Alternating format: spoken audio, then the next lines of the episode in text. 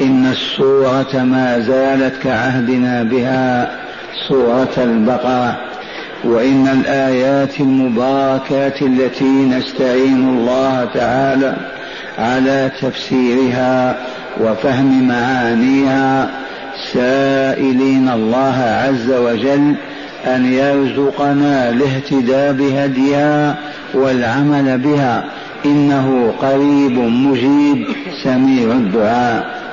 قراءة تلك الآيات بعد أعوذ بالله من الشيطان الرجيم.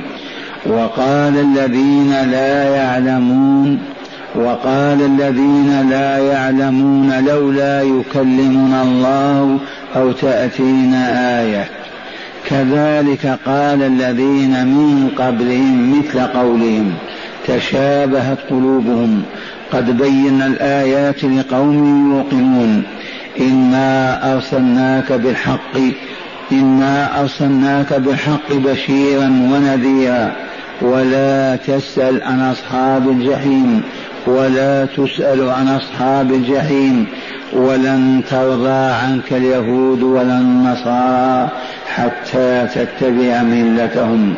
إلى آخر ما جاء في هذا السياق القرآني المبارك الكريم. معاشر المستمعين والمستمعات من المؤمنين والمؤمنات.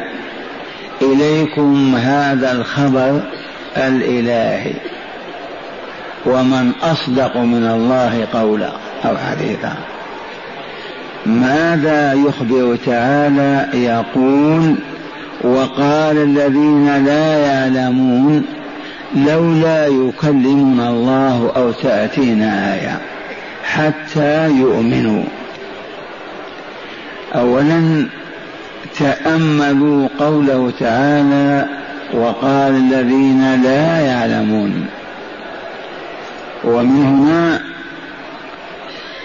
نعود بما تقدم ونذكر أنفسنا وإخواننا وكل من يقبل التذكير فنقول إن الخبث والشر والظلم والفساد هذه التي تعانيها البشرية في العالم مردها إلى الجهل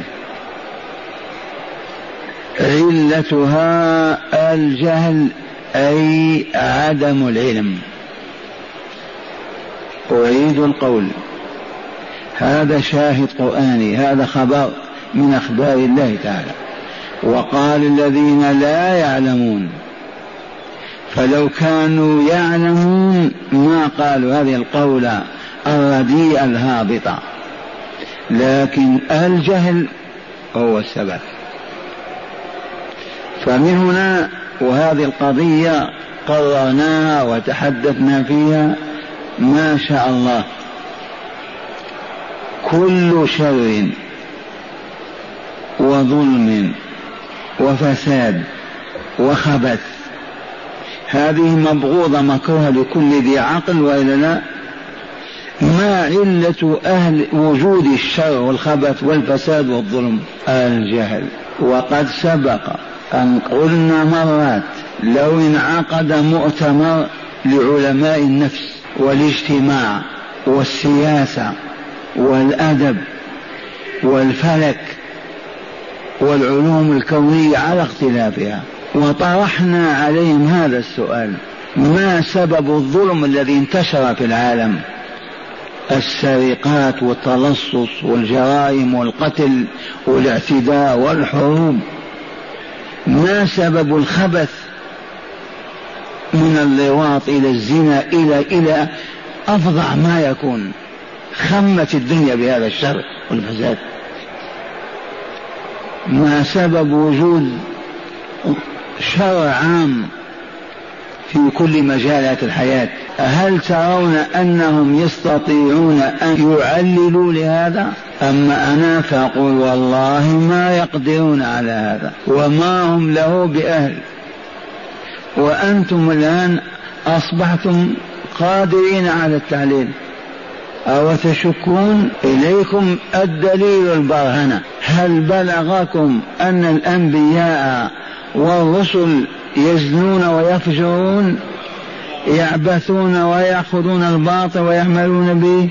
أبدا والله ما كان. هل بلغكم أن العلماء الربانيين في العالم الإسلامي يفجرون ويسرقون ويكذبون ويخونون والله ما كان. ذي برهنة واضحة. أزيد إخواننا في أي بيت أعلمنا بالله وأعرفنا بما عنده أتقانا في البيت الواحد. وأجهلنا أظلمنا وأشهرنا والله لا نتردد في هذا. هل يستوي الذين يعلمون والذين لا يعلمون؟ ضرب الله الأمثال وقال وما يعقلها إلا العالمون. وقال لرسوله وقل ربي زدني علما. إذا هذه فائدة عظيمة جليلة استفدناها من هذه الآية. ثم ماذا؟ يجب أن نعلم أنفسنا وإخواننا. يا من يريدون أن يصلحوا البلاد والعباد فليعلموا النساء والرجال والأطفال حتى يعرفوا ربهم معرفة يقينية ويعرفوا ما يحب وما يكره. يصبحون أهلا لأن يستقيموا على منهج الله وإلا فالخبط والخلط والاضطراب والقلق والفتن والحارات لا تنتهي. إياك أن تفهم أن تنتهي بالحرير والنار لا تنتهي إلا بالعلم. ومن أجل هذا أرسل الله الرسل وقال الذين لا يعلمون ماذا قالوا؟ لولا يكلمنا الله. فإذا كلمنا وسمعنا كلامه آمنا بكتابه ورسوله وشرعه. هذا يقوله العالم. لو كلم الله الناس وخاطبهم وسمعوا كلامه ما بقي معنى للتكليف ولا للحياة كلها. إذ لو أراد الله أن يخلق البشر كالملائكة لا يفسقون ولا يفجرون ولا يعصون الله ما أمرهم ويفعلون ما يؤمرون لفعل. لكن أراد أن يمتحن البشرية والجن. يأمرهم بالإيمان بالغيب ويكلفهم فمن أطاعه وطلب رضاه وهداه اهتدى ورضي عنه وأكرمه وأنزله في جواره. ومن رغب عن ذلك وأعرض وانصرف إذا هيأ له دار تناسبه وهي النار عالم الشقاء. فكون الله يكلمهم آه، كلاما حتى يؤمنوا هذا يتنافى مع الحكمة من خلق البشر وإرسال الرسل. كذلك أو تأتينا آية كالتي كانت لموسى عليه السلام. العصا انقلبت ثعبان تهتز كأنها جان.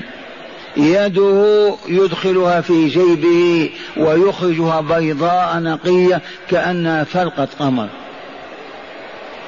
المؤتمر أو ذاك العرض الذي تم مع السحرة ملأوا الوادي بالحيات والثعابين عصا موسى فغرت فاها ودخل فيها كل ذلك الباطل. يريدون آيات كآيات عيسى في إحياء الموتى وإباء الأكمة والأبرص. هذا الكلام طلبه من طلبه من الجهال. قالوا ما نؤمن بك يا محمد رسولا ولا بما جئت به دينا وشرعا حتى تأتينا آية ويكلمنا الله. هذا عناد ومكابرة ولا تصح من ذي عقل فضلا عن ذي علم. وقال الذين لا يعلمون لولا يكلمنا الله أو تأتينا آية. قال تعالى كذلك قال الذين من قبلهم. ليسوا أول من طالب بهذه المطالب. التي لا تقبل ولا تعقل في دار الامتحان والابتلاء والاختبار بل سبق تقدم لنا أن السبعين رجلا الذين اختارهم موسى لكلام الله. سمعوا كلام الله وقالوا أرنا الله وجه الله. سمعوا الكلام ما اقتنعوا فهؤلاء الذين يقولون لولا يكلمنا الله والله لو كلمهم ما آمنوا. ولا قبلوا بل يزدادون عنادا. سبق أن هؤلاء السبعين الممتازين المختارين اختارهم موسى إلى جبل الطور وسمعوا كلام الله قالوا أرنا الله جهرا. فالهداية بيد الله. فمن طلبها من الله في صدق هداه الله ومن استنكف وتكبر وأعرض أضله الله. كذلك قال الذين من قبلهم مثل قولهم بالضبط كما يقولون تشابهت قلوبهم. قلوب الأولين والآخرين قلوب المعاندين والمكابرين تشابهت. ما سبب تشابه القلوب؟ القلوب من حيث هذا العضو الصنوبري متساوية لكن في الفهم والإدراك والعلم والمعرفة مختلفة. تشابهت قلوب ما سر التشابه إنه الشيطان. الشيطان الذي أغوى آدم حتى أخرجه من الجنة. الشيطان الذي أغوى من أغوى من البشر والجن. واحد. إذا فمن هنا القلوب متشابهة. الباطل الذي يقوله أحد الناس اليوم يقوله من يأتي بعد قرن القول الذي يقوله المبطل اليوم قد قاله من قبلهم بمئات بل بآلاف السنين. لما؟ لأن الدافع أو المحرك أو المزين أو الباعث واحد. فالصنعة إذا واحدة. البضاعة واحدة لأن مروجها واحد. هو الشيطان. تشابهت قلوبهم فيما تشابهت في الجهل والكفر والظلم والعناد لأن الباعث على هذا الفساد والشر هو إبليس عليه لعائن الله. أما قال وهو بين يدي الله فبعزتك لأغوينهم أجمعين إلا عبادك من المخلصين. وقال لأزينن لهم في الأرض ولأغوينهم أجمعين. فمن هنا تشابهت قلوب ثقوا وافهموا واعلموا أن ما يقوله الضال اليوم قد سبق أن قاله الضلال منذ ألف سنة وألفين وعشر آلاف سنة. لما؟ لأن الدافع واحد المحرك واحد. ما في خلاف. تشابهت قلوبهم. ثم قال تعالى قد بينا الآيات لقوم يوقنون. آيات القرآن المبينة المفصلة المظهرة للحق المميزة له من الباطل. هذه الآيات الذين أيقنوا بعد أن علموا أنها تنزيل العزيز الحكيم. هذه الآيات قد بينت بالأدلة القطعية والبراهين الساطعة والحجج التي لا ترد ما كذب به هؤلاء المكذبون وكفر بهؤلاء الكافرون. وذلك من وجود الله الحي القيوم السميع البصير العليم الخبير وأنه لا إله إلا هو وأن سائر الآلهة المدعاة المعبوده باطلا. وأنه رب كل شيء ومليكه وأنه ذو قدرة لا يعجزها شيء وعلم أحاط بكل شيء وحكمة ما خلق ما خلا منها شيء. أكثر من أن يشاهدوا آية فجأة وتنتهي. كأن يكلمهم ساعة ويسمعون كلامه ثم يقولون ما سمعنا. أو يحيي لهم ميت أو أمواتا ثم يقول سحاكم. كيف الميت يحيا؟ وهذا أخبر تعالى عنه من سورة الحجر ولو أنا فتحنا عليهم بابا من السماء فظلوا فيه يعرجون. في أعظم من هذا رحلة إلى الملكوت الأعلى. تعالوا أنتم وأبناؤكم ونساؤكم. وصعدوا. إلى السماء السابعة. ونزل ونزلوا هل يقولون حقا ما رأيناه؟ آمنا لا إله إلا الله محمد رسول الله. والله ما قالوا إلا سحر أعينكم. ثم جانين في من يطلع إلى السماء. لأن الذين يطلعون مجموعة عشرة عشرون ثلاثون. يظلون في الملكوت الأعلى في المساء يقولون طلعا إيه مجانين أنتم. ولو أن فتحنا عليهم بابا من السماء فظلوا فيه طول النهار يعرجون. لقالوا إنما سكرت أبصارنا بل نحن قوم مسحورون. لم هذا؟ لأن أناسا كتب الله شقاءهم في كتاب المقادير. هم أهل العذاب الدائم الثابت المقيم. أمثال هؤلاء لن يهتدوا. لا يقبلون الهداية بأي نوع مهما ما عرضت عليهم. يا من تطالبون بالآيات الكونية كنزول الشمس أو القمر أو الملائكة أو إحياء ميت هناك آيات أعظم من هذا. ألا وهي هذا الكتاب هذا الكلام الإلهي. الخالد الباقي. لو أن الله عز وجل أيد رسوله المصطفى صلى الله عليه وسلم بآيات مادية. وشاهد أهل مكة وقريش. سوف يأتي الجيل بعد ذلك يقول خرافة وكذب. ما رأينا نحن هذا. فلهذا ما أعطاهم ما طالبوا به من الآيات الكونية الحادثة لأن هذا ما يجدي ولا ينفع. أولا المصرون على الجاهلية وعناد وظلم وكذا ما يؤمنون. ثانيا ينقرض من شاهد المعجزة والذي بعد يقول نحن ما شاهدنا. من أين لنا أن هذا وقع؟ فالقرآن إذا هو آية محمد صلى الله عليه وسلم. ما من نبي من الأنبياء إلا وأعطاه الله. ما آمن عليه مثله البشر. ما آمن على مثله البشر. وكان الذي أوتيت وحيا أوحاه الله إلي. فأنا أرجو أن أكون أكثرهم تابعا يوم القيامة. وتحقق رجاؤه صلى الله عليه وسلم. فهذه الأمة المحمدية يوم القيامة أعظم أمة.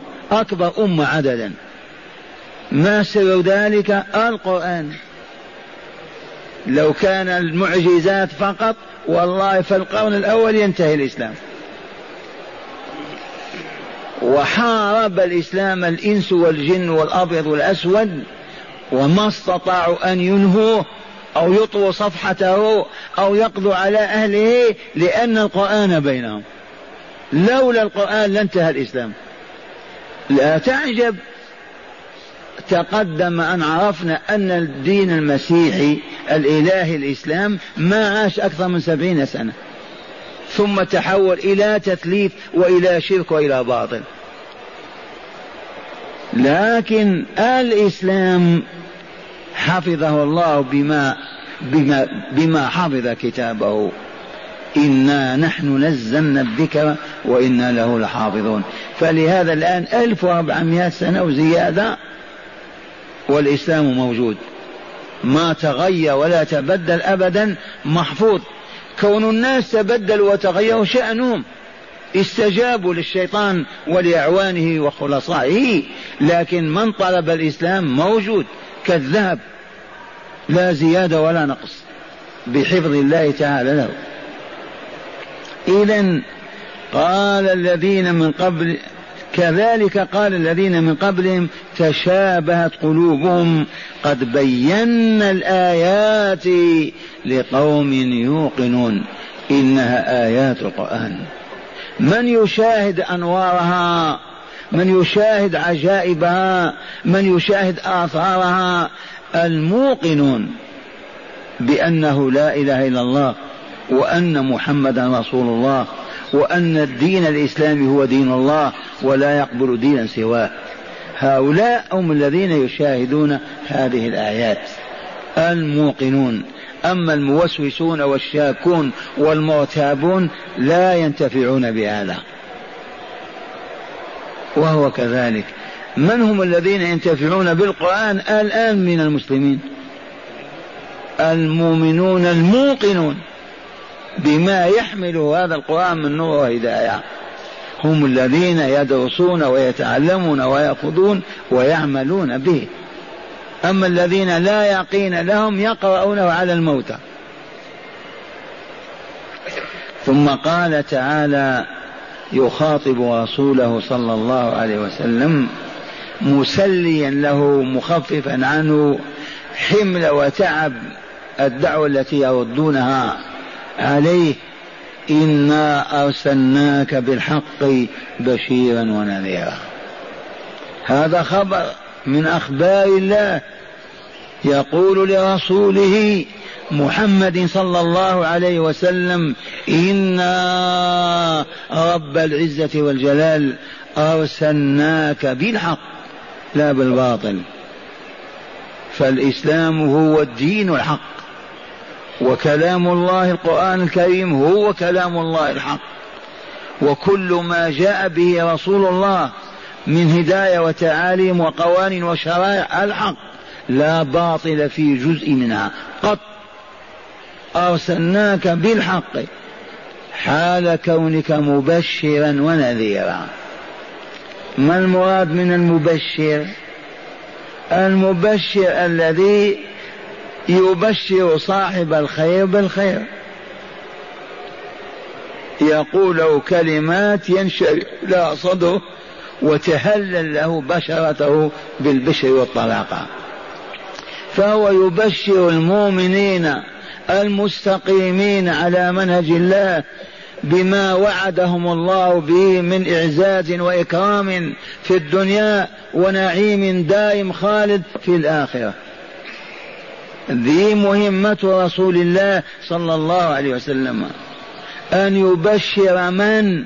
المؤمنين المتقين المؤمنين العاملين للصالحات.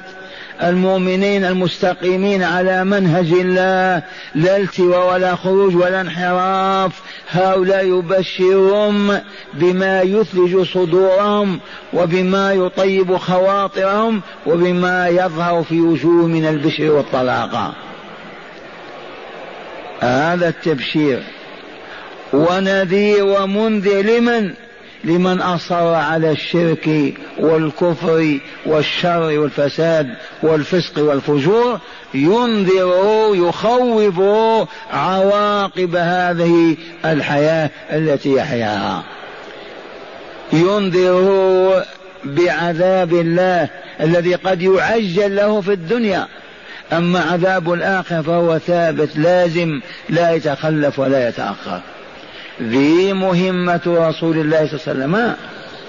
وليست مهمة أن يهدي الناس ويدخل الإيمان في قلوبهم أو يغير طباعهم ويحول سجاياهم وفطرهم. هذا لا يقدر عليه وليس موكولا إليه. هذا لله. هذه تعزي رسول الله وتخفف عنه ألم يتلقاه من الطغاة المتكبرين الذين قالوا له الآن لولا تأتينا بآية أو يكلمنا الله حتى نؤمن. الذين قالوا هذا في مكة من أبي جهل إلى عقبة معيط إلى عشرات. ماذا يصنع رسول الله؟ ما يملك هداية القلوب؟ فيخفف الله تعالى عنه ويسري عنه آلامه ويقول له إنا أرسلناك بالحق بشيرا ونذيرا. ما كلفناك بهداية الناس أنت لا تقدر على ذلك. لو كان يقدر لهدى عمه أبا طالب ما استطاع مع أنه وقف معه طيلة حياته مواقف لا تنسى.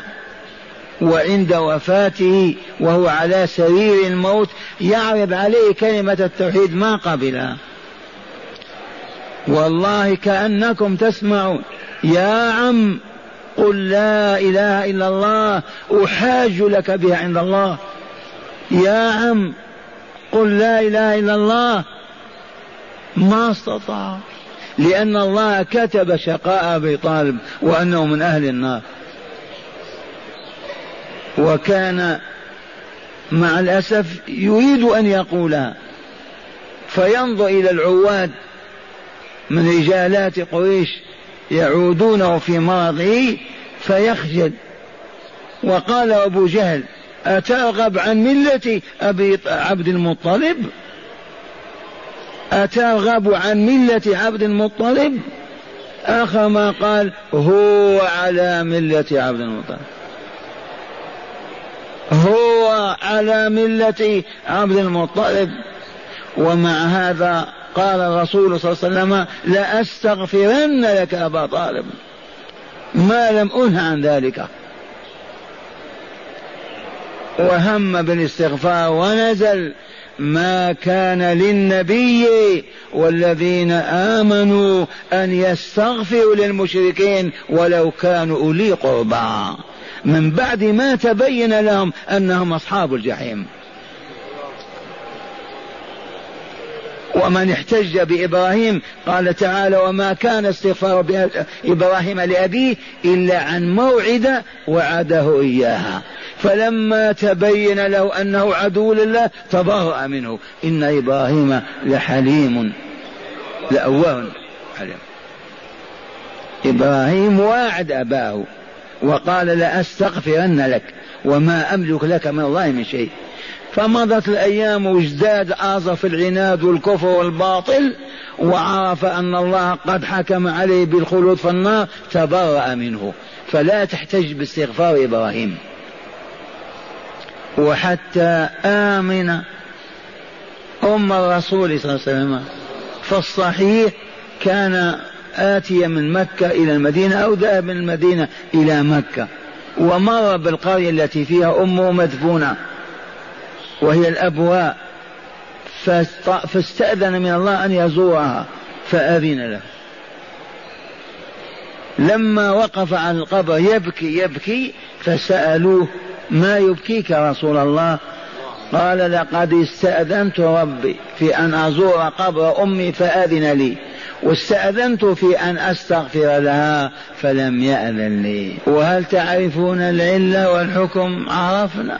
قد أفلح من زكاها وقد خاب من دساها فأبو طالب أو عبد الله أو آمنا هل قالوا يوما مر ربنا اغفر لنا ذنوبنا؟ هل قالوا يوما لا إله إلا الله؟ هل هل إذا على أي شيء تزكو نفوسهم وتطيب وتطهر؟ فمن هنا من زكى نفسه طيبها طهرها قبل في الملكوت الأعلى. من دساها وخبثها وأفرغ عليه أطنان الذنوب والآثام لن يشفع له شافع قط ولن يرى دار السلام. هذا قضاء الله. قد أفلح من زكاها وقد خاب من دساها يا فاطمة بالأمس يناديها في ذلك الوادي أنقذي نفسك من النار فإني لا أملك لك من الله شيئا. ومع هذا العالم كامل نايم يطمعون في الجنة ودار السلام. أين عواملها وأسبابها؟ أرسلناك بالحق بشيرا ونذيرا. عرفتم مهمة نبينا صلى الله عليه وسلم؟ ومهمة كل داعي كل واعظ كل مذكر كل معلم. فالقرية والجبل والسهل والوادي والبيت والمسجد ما هي هداية الخلق؟ الهداية بيد الله. من أراد هداية أبي أو أخيه فليسأل الله ذلك. وليبين له ما هو المطلوب. أما أن تحول وأنت ولن تستطيع. رسول الله ما, ما أسند إليه هذا. إنا أرسلناك بالحق بشيرا ونذيرا. ولا تسأل عن أصحاب الجحيم. ذي قراءة نافع. قراءة أهل المدينة. ولا تسأل عن أصحاب الجحيم. يقول ابن عباس فيما روي عنه أن النبي صلى الله عليه وسلم قال يا ليت شعري ما فعل أبواي يا ليت شعري ما فعل أبواي فنزلت هذه الآية ولا تسأل عن أصحاب الجحيم. لا تسأل يا رسولنا عن أصحاب الجحيم. اتركهم اترك أمك وأباك. ما هم أهل دار السلام الآن؟ وقرأ حفص ولا تسأل عن أصحاب الجحيم. أي لا يسألك الله يوم القيامة لم ما آمن أبو جهل وأنت رسول الله وما هديته؟ والله ما كان. لما دخل أبو طالب النار وهو عمك وأنت رسول الله كيف هذا يا محمد؟ الجواب لا لا لا. لأن الله ما بعثه ليهدي البشر ويقلب قلوبها وإنما ليبشر من استجاب فآمن وعمل صالحا وتخلى عن الشرك والفساد. ومنذر من أعرض عن الإيمان والعمل الصالح وانغمس في أودية الباطل والخبث والشر والفساد. ذي رسالتك ومهمتك. أما أن تهدي لا تملك. وحقا في من يملك هداية أحد؟ لو كان هناك من يملك أو يقدر لو بذل أقصى الجهد لكان إبراهيم أولى بهذا. أولى بهذا كذا سنة وهو مع والده. بالحجج والبراهين هل استجاب آزر وأسلم؟ ما أسلم إذا ادعوا يا عبد الله عباد الله بشر المستقيمين وأنذر المعوجين المنحرفين ذي مهمتك. أما أن تحزن وتبكي تقول آه ما أسلموا ما اهتدوا أو ترمي بالقلم وتقول تركناكم ما أنتم أهل الجنة دعوناكم ما استجبتم. عيشوا على الباطل والخبث والشر والفساد. لا هذا ما تقوله. فقط وأنت مطمئن النفس طاهر القلب ادعو الناس بالابتسامة. ادعو إلى سبيل ربك بالحكمة والموعظة الحسنة وجادل بالتي هي أحسن. تدون ما الحكمة؟ أن تضع الشيء في موضعه. عرفت؟ فشخص كيس أديب راقي لائق قابل الهداية لما تتعنطر عليه وتسب وتشتم وتنتفق أمامه. بالتي أحسن. شخص من أقاربك شديد قاسي غليظ لا بأس أن تغلظ له. لكن اللين شيء والغليظ شيء ثاني. ضع كل شيء في موضعه هي الحكمة. والشاهد عندنا في قول ربنا ولا تسأل عن أصحاب الجحيم. هذا يتمم الكلام الأول. ما أنت إلا بشير ونذير. ما أنت بمسؤول عن أصحاب الجحيم. والله ما يسأل ربه لما لم يؤمن فلان. لما لم يؤمن فل... تؤمن فلانا وأنت رسولنا والقرآن أنزلناه إليك وأيدناك بكذا وكذا. كيف يدخلون النار؟ أين كنت؟ هذا لا وجود له. وشأن رسول الله شأن أمته. العالم في القرية في البيت في السوق يبلغ دعوة الله بالتي هي أحسن. من استجاب بشره بحسن العاقبة والمستقبل السعيد. ومن أعرض واستنكف واستكبر أنذره انتبه مصيرك معروف. الخلود في عذاب الله. انتهي يا عبد الله. هذه المهمة. ثم قال تعالى وقوله الحق ولن ترضى عنك اليهود ولا النصارى حتى تتبع ملتهم. الملة الدين والنحلة. وهل اليهود والنصارى لهم ملة واحدة؟ الجواب لا. اليهودية ملة والنصرانية ملة والمجوسية ملة والصابئة ملة ملل وهنا مسألة فقهية. ذهب مالك رحمه الله وأحمد في بعض الروايات إلى أن اليهود ملة والنصارى ملة والصابئة والمجوس ملل واحتجوا بقول الرسول صلى الله عليه وسلم لا يتوارث لا يتوارث أهل ملتين. أي لا يرث اليهودي النصراني ولا النصراني اليهودي ولا الصابع المجوسي ولا المجوسي بل كل ذي ملة يرثه أهله من ملته وهذا الحديث صحيح. يبقى قول الجمهور الكفر ملة واحدة. ليس معناه أن اليهودية هي النصرانية أبدا ولا المجوسية هي هي البوذا. لا ملل.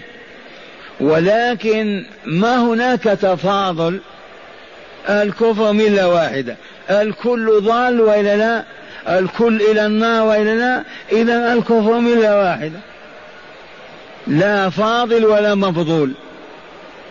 أما من حيث القضاء الشرعي والحكم اليهودي لا يرث النصراني لخلاف بينهما في معتقدهم وملتهم كما قال رسول الله صلى الله عليه وسلم.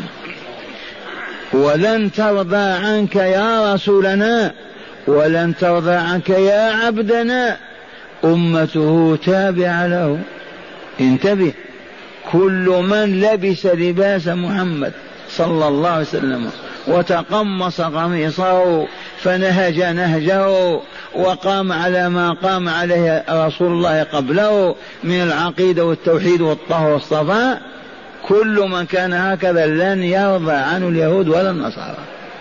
إلى الآن ممكن ترضى عنك أو يرضى عنك يهودي أو نصراني إذا أنت تخليت عن الإيمان والإسلام والإحسان وأصبحت تشارك في الباطل والخبث والشر والفساد. نعم يرضى أما أن تبقى موقفك موقف رسول الله لا إله إلا الله محمد رسول الله ثم ترجو أن يحبك يهودي أو نصراني هذا لن يكون. حتى لو علقت ما يحبك. إلا إذا عرفك تخليت عن دينك وخرجت من الإسلام. الشاهد هذا الخبر من الله يستحيل أن ينقضه أحد. ولن ترضى عنك يا رسولنا اليهود والنصارى إلى غاية أن تتبع ملتهم. فإذا اعتنقت اليهودية رضي عنك اليهود. ورحبوا. وإذا اعتنقت المسيحية أو الصليبية فرح بك النصارى وقبلوك. أما وأنت على نور الله وهداية وإسلامه فلا رضا. والآن كثيرون يتملقون اليهود والنصارى. عرفتم؟ حتى في المساهمة في أعيادهم في هذه الأيام. لكن هل يرضون عنهم؟ والله ما يرضون. ما دمت تقول لا إله إلا الله محمد رسول الله ما في رضا. ما دمت تقول الزنا حرام والربا وقتل النفس والخبث ليس يليق بنا ولا نحن من أهله ما يرضون عنك أبدا. حتى تتقمص قميصهم فتقول بقولهم وترقص رقصهم وتعتقد اعتقادهم. نعم سواء كنت أبيض وإلا أسود. لا معنى لكلمة أوروبي ولا إفريقي. إخوان ما ترونهم يعانقون السود وإلا لا؟ ويدخلون في قلوبهم. لما؟ لأنهم اعتنقوا دينهم وأصبحوا على ملتهم. هل عرفتم هذا الخبر الإلهي ولا لا؟ لا أقول من أراد منا أن يحبه اليهود والنصارى فليكفر. هذا نقول فقط استقم على منهج الله ولا يضرك عداؤهم ولا بغضهم لك ولا عدم حبهم لك لأن هذه فطرتهم. ما دمت على غير دينهم لا يحبونك. ومن رد عليه يتفضل يقول أنا مستقيم على منهج محمد صلى الله عليه وسلم في لباسي في أكلي في طعامي في نكاحي في تجارتي في أعمالي. وعندي يهود ونصارى يحبونها. قد يتملقونك بلسان أما قلبا وواقع والله ما كان لأن الله أخبر. خالق القلوب طابع الطبائع غارز الغرائز هو الذي أخبر. تراه ما يصدق؟ أعوذ بالله. ومعنى هذا لا تطلبوا مودة اليهود والنصارى فإنها مستحيلة. ولن تتم ولن تحصل. إلا إذا انسلخت من دينك الإسلامي وعايشتهم على الباطل والشرك والباطل نعم يريدون هذا يبذلون الأموال. في سبيل ماذا؟ القضاء على الإسلام لأنه الدين الحق. إن رؤساءهم رجال الكنائس والبيع يعرفون هذا في الجملة. قد يوجد تلاميذ ضللوهم غرروا بهم لكن فيه رؤساء يعرفون أنهم على باطل وأن الدين الإلهي الحق هو الإسلام. معرفة أكثر منا. لكن المنصب ما يستطيعون أن يتخلوا عن مناصبهم. ممكن يقتلون. لو قامت الكنيسة وقالت لا إله إلا الله محمد رسول الله ماذا الذي يحدث في العالم تهتز أركان الدنيا. وتشتعل النيران. فلهذا هم مصرون على الباطل وقل من ينجيه الله عز وجل. يوجد كثيرون من رجال العلم عندهم تركوا الكفر ودخلوا في الإسلام وآمنوا بالله ولقائه ورسوله. هكذا يخبر تعالى عباده في شخصية رسوله صلى الله عليه وسلم فيقول ولن بلن الزمخشرية ولن ترضى عنك اليهود ولا النصارى إلى غاية وهي إلى أن تتبع ملتهم. إذا ماذا تفعل يا رسولنا؟ قل في صراحة وضوح إن هدى الله هو الهدى. عرض عليك مسيح المسيحية يهود اليهودية بوذ البوذية مجوس المجوسية ماذا تجيب أنت قل إن هدى الله هو الهدى. ما هو هدى الله؟ الإسلام الهادي إلى العزة والكرامة والأمن والرخاء والطهر والصفاء في الدنيا. والله العظيم. والهادي إلى حب الله ورضوانه ومواكبة النبيين والصديقين والشهداء والصالحين بعد الموت. إياكم أن تفهموا أو يخطر ببالكم أو تصدقوا مفتريا كاذبا أن الإسلام إذا طبق في قرية لا أقول في أمة تطبيق كما أراد الله ولم يعز أهل القرية ولم يصفوا ولم يطهروا والله ما يتخلف بعد الله. أعيد فأقول إياك يا عبد الله أن تفهم أن الإسلام لو طبق في إقليم في قرية في مدينة تطبيق كما أراد الله. أن أهل القرية يضامون أو يهانون أو يذلون. والله ما كان. والله إلا أعزهم الله وطهرهم وكملهم في الدنيا وفتح لهم باب دار السلام في الآخرة. أشير بإصبعك. الإقليم الفلاني البلد الفلاني كان على طهر وصفا وإيمان وأذل. والله لا وجود لهذا. لا في أوروبا الشرقية ولا الغربية ولا أفريقيا ولا في جزيرة العرب. مستحيل. أن يخذل الله أولياء أو يسلط عليهم أعداء وإنما سلط أعداءه على من فسق عن أمره وخرج عن طاعته كحال العرب والمسلمين في قرون عديدة إلى هذه الساعة. إذا من طلب منك أن تدخل في نصرانية أو يهودية أو ملة من الملل قل لهم إن هدى الله هو الهدى. فقط هدى الله الإسلام وكتابه الإسلام ورسوله. هذا هو الهدى. يا من يريد الهدى والهداية إلى العز والكرامة والطهر والصفاء في الدنيا وإلى جوار الله في الملكوت الأعلى في مواكب النبيين والصديقين والشهداء والصالحين في الدار الآخرة. بل بعد الموت فقط.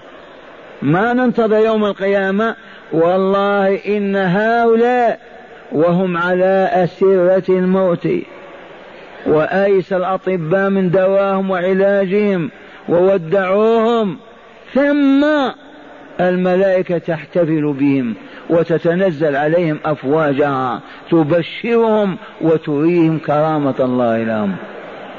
ما نحتاج إلى يوم القيامة. واقرأوا لذلك قول الله جل جلاله وعظم سلطانه إن الذين قالوا ربنا الله ثم استقاموا كلمتان فقط فقط. لا إله إلا الله محمد رسول الله. ثم استقام على منهج رسول الله. عقيده وقولا وعملا. استقام من حرف يمينا ولا شمالا ولا عوجا فأحل ما أحل الله وحرم ما حرم الله ونهض بما أوجب الله وتخلى وابتعد عما نهى الله وحرم الله ومشى في طريقه إلى ساعة الموت هذا العبد تتنزل عليهم الملائكة تتنزل فوج بعد فوج احتفال بهذه الروح الطاهرة لترفع إلى الملكوت الأعلى إلى سدرة المنتهى. تتنزل عليهم الملائكة بما تسمعون.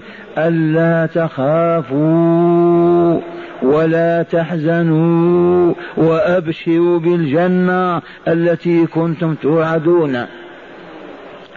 من كان منا وليا لله ما إن يودعه مودعوه وييأس من علاجه أطباء. في تلك اللحظات فليستعد. تباتم بهذه البشريات العظيمة.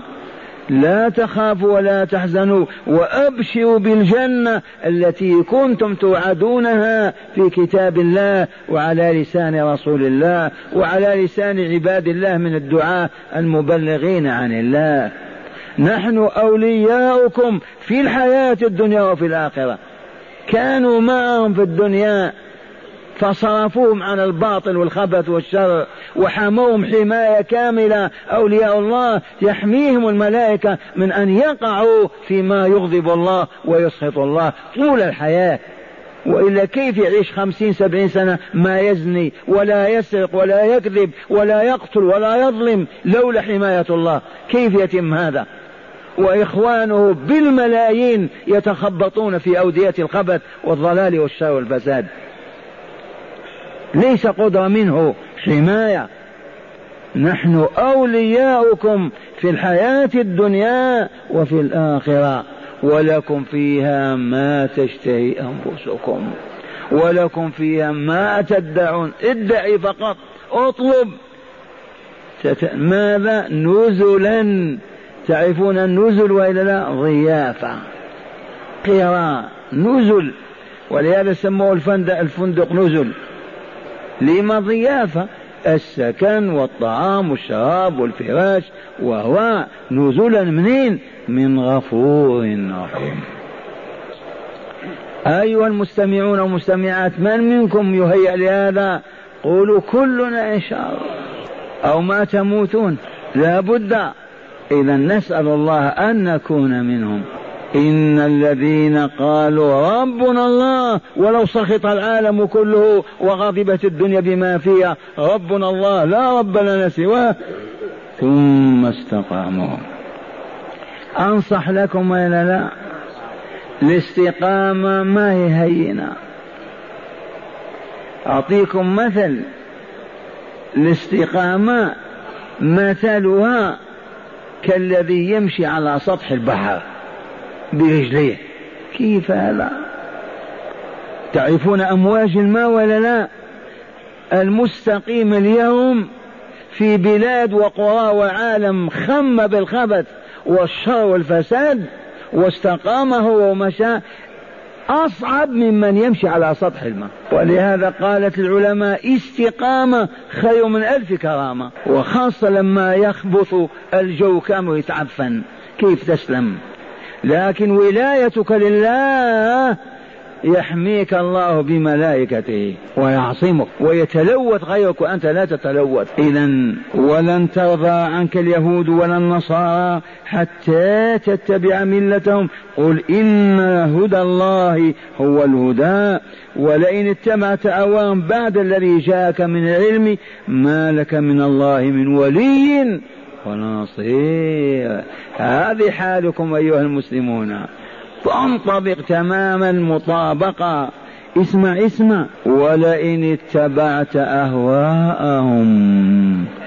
كل البلاد التي لا تطبق شرع الله والله اتبعت أهواء اليهود والنصارى.